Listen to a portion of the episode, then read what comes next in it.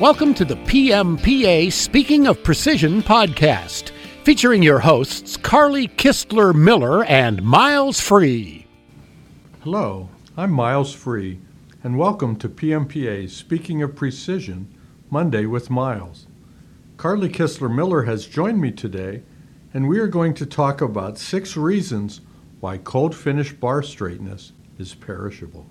Thanks, Miles. It never occurred to me that straightness wasn't always just there. I mean, I guess it's easy to take for granted, right? Carly, it is easy to take for granted. But the next time you're at Home Depot, go take a look at the folks eyeing the 2x4s in the lumber aisle. If they took straightness for granted, well, what was that nursery rhyme? There was a crooked man that walked a crooked mile. Well, I am in the middle of a kitchen remodel, so I totally get that. Because precision means not only size, but straightness. Carly, straightness is critical for holding position and tolerances on today's highly engineered medical, aerospace, automotive, and electronic parts. There are 6 ways that bars can lose their straightness. All right, well, let's start with number 1. Well, probably the one we see most often is mechanical damage to the end. Typically, the bundles will be on blocking, they may be in racks, and if the end of the bundle is struck by a lift truck, or if the bars catch on the rack or table while the crane is hoisting them, this can cause the ends of the bars that are caught, struck by, or hitting something, to be deflected out of the bundle and then bent. Yeah, I could see where that could mess with the straightness. Kind of reminds me of when you stove your finger. You're not quite straight. Exactly. You can feel that. You can feel it. Departure from normal. So the second one is kind of related to that, and it's improper blocking and support. And I'm talking about that at the mill or on the truck getting to you, but it can also be in your shop if you're not supporting the steel or the product properly when you unload it. The cold finish bars, especially the tiniest diameters, the stuff that looks like spaghetti, right? It needs to be supported at multiple points along its length. That way you reduce the possible radius that the bundle can sag or droop between those supports. I've been in a lot of PMPA member companies that produce steel bars, and they're pros, and they know the best way to support the product and package it securely. You won't find them giving you a bundle with only 3 bands around it. Reputable mills put more bands on the smaller diameter bars to preserve the straightness when needed. It's up to us to preserve it by making sure they get plenty of support all the way down the length of the bundle.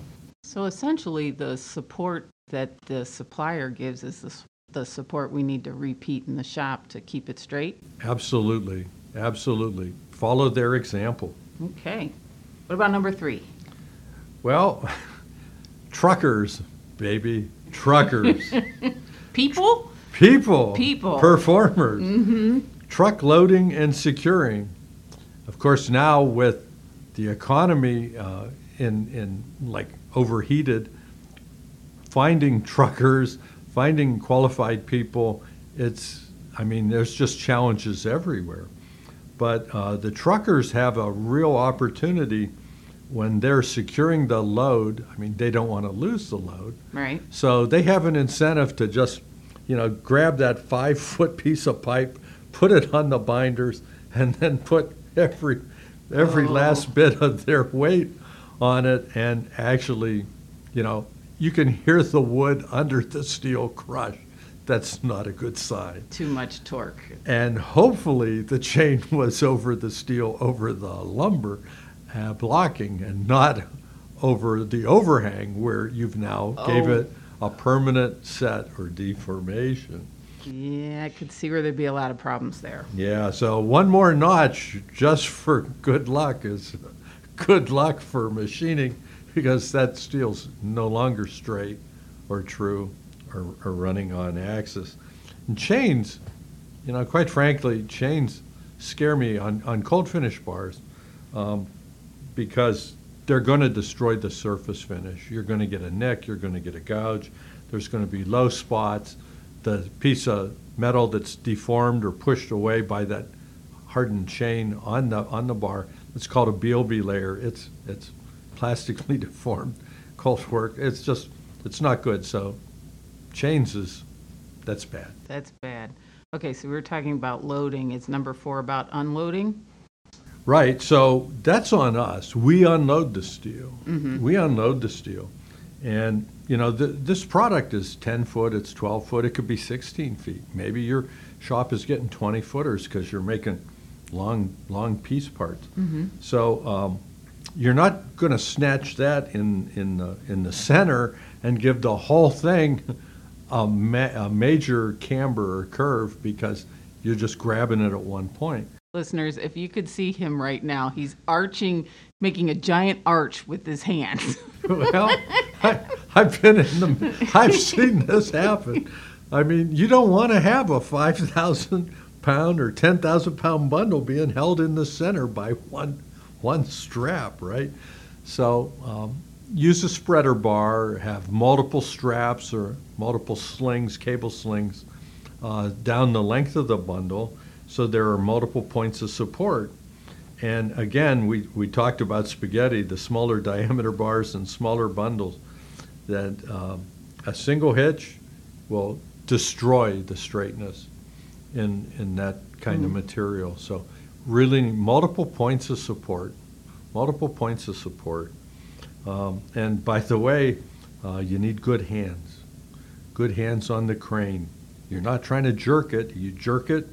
Now you're going to have, like you said, that spike in forces, and it'll be permanently deformed. So smooth movements, multiple points of support, and your loading will be up to standard. Okay, I think I've lost count. Was that number 4? That was 4. So what's 5?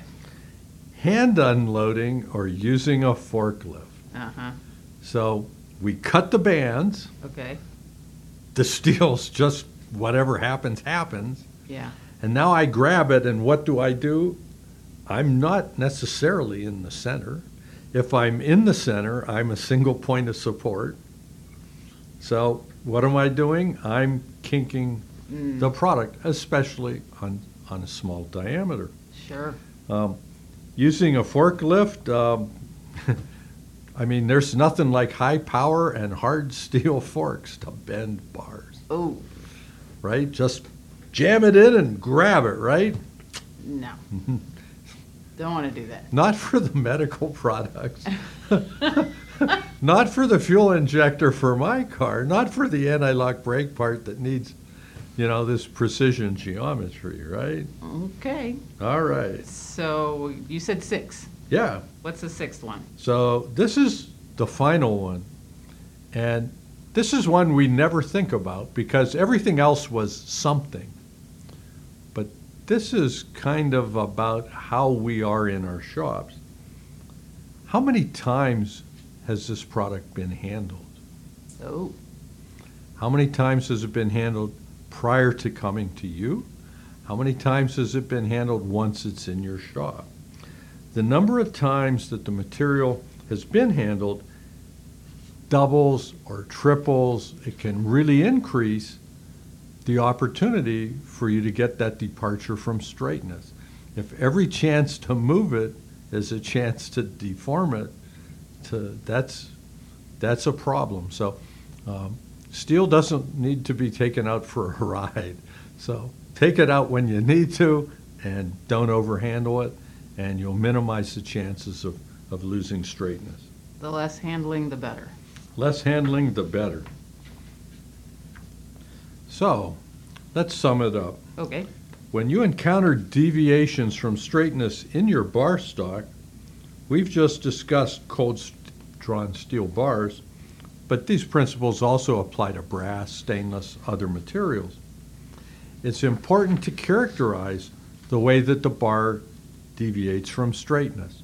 Remember, we said it's only at the end. Right. That suggests to us it got struck by a forklift, or it got snagged when we lifted it, okay? If it's a long overall deviation from straightness probably didn't have enough support either in storage or when we unloaded or tried loading.